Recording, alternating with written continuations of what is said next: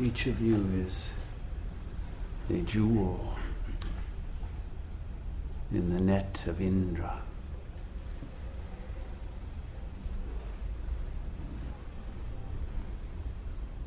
Do you know about the net of Indra? No? Ah. It's one of the earliest metaphors for what is now known as the holographic paradigm. The ancient yogis had a realization that Indra, the supreme intelligence, had a net that is the universe, and at each focal point of the net, each cross, each place where the threads met, was a jewel, a diamond. And each jewel in the net of Indra reflected every other jewel. The entire net was reflected in each gem. And the net is infinitely large, with an infinite number of these diamonds. And each of these jewels is perfect, and it reflects the perfection of all beings, all diamonds, all atmans, all manifestations of the one self that appears as this infinite multiplicity. But the net unifies all of us. And in the minds of each of us is the entirety of the all, the absolute. And every other diamond that is reflected in your consciousness is a reflection of your own perfect beingness. But each diamond is slightly different than the next. They are all unique. Each shines with a slightly different color, different facets, different shape, different and unique beauty, and yet the beauty is perfect in each one. The archetype of beauty itself is present in each being. And each diamond, they say, is located in the third eye of each of us. And so when we meditate, we're locating this perfect diamond, which can also be considered sat, because this is the essence of our being.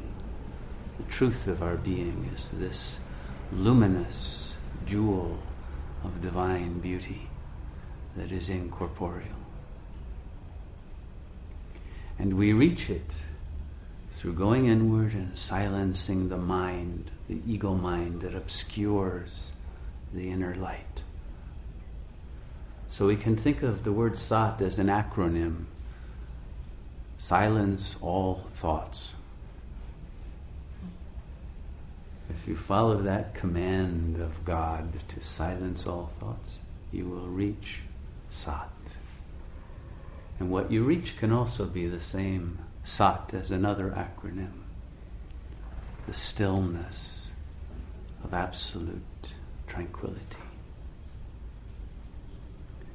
And when we reach the stillness of the absolute, not only are we in tranquility, but there is an overflowing love, an infinite love for all the diamonds of the net of Indra. And we realize that we are Indra and have been all along. And this net is our own creation.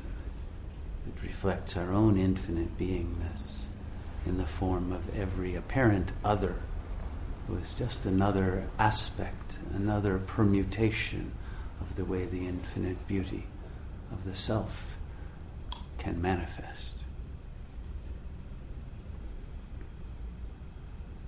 And so that's all we're doing when we meditate is we are silencing all thoughts in order to reach the stillness of absolute tranquility.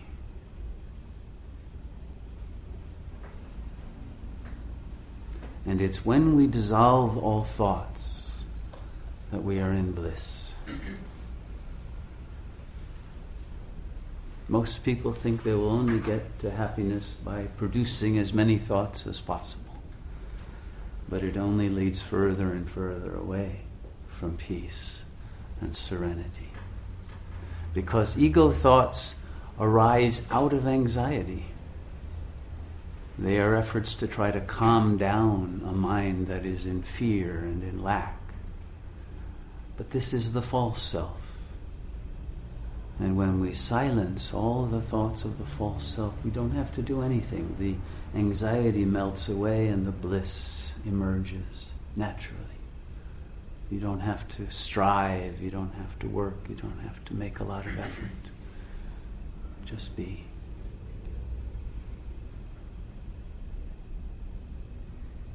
And that's why we don't need techniques, we don't need all kinds of mantras and staring into this and that and having our eyelids at a certain way and our hands in a certain way and all of that. We don't need any of that. We don't even require a lot of prayers and a lot of other rituals. It's instantaneous to just realize who we are and be in the stillness. Enjoy it. And as you do, you'll feel more and more of the light of this diamond. And something about diamonds that's important is you can't scratch them. They're the hardest thing in the world. Nothing hurts them. And so you're invulnerable. Even though you're absolutely transparent, you don't have to fear anything.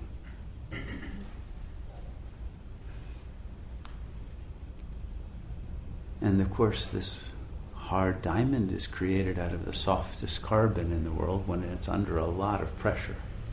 Right? That's how you make a diamond. So we're in Kali Yuga, in which everybody's under huge pressure all the time, stress after stress. But if you realize its only purpose was to turn you into a diamond and, and realize you already are a diamond, you can let go of that stress now. You don't need it anymore. It's done its function and then the stress becomes bliss.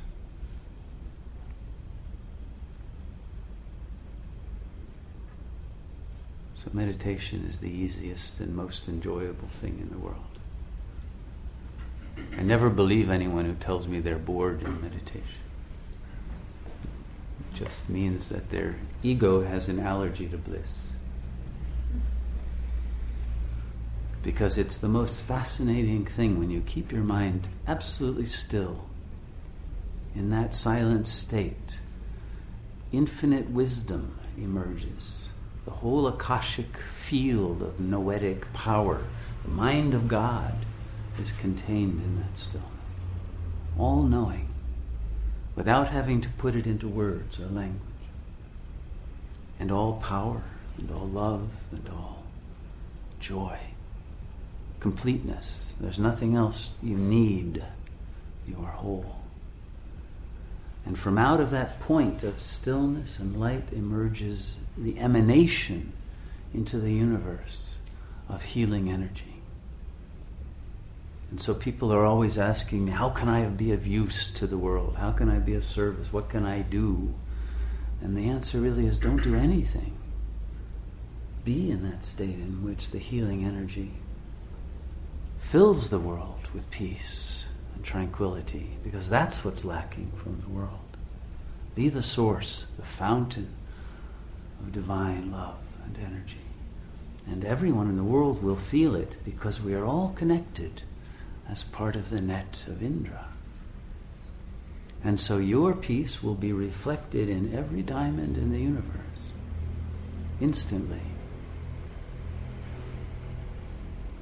And that's quantum physics. That's Bell's theorem. We are interconnected. Any movement of any subatomic particle anywhere in the universe is instantly known everywhere else. The particles don't have to make a phone call to the next galaxy. It's known instantly because this is all one mind. And so, by your attaining stillness and peace, you're giving that gift to every soul in the world. because we are all manifestations of the One Self. So let's create a peaceful world tonight by entering the stillness of the universal self that you are. Let's meditate.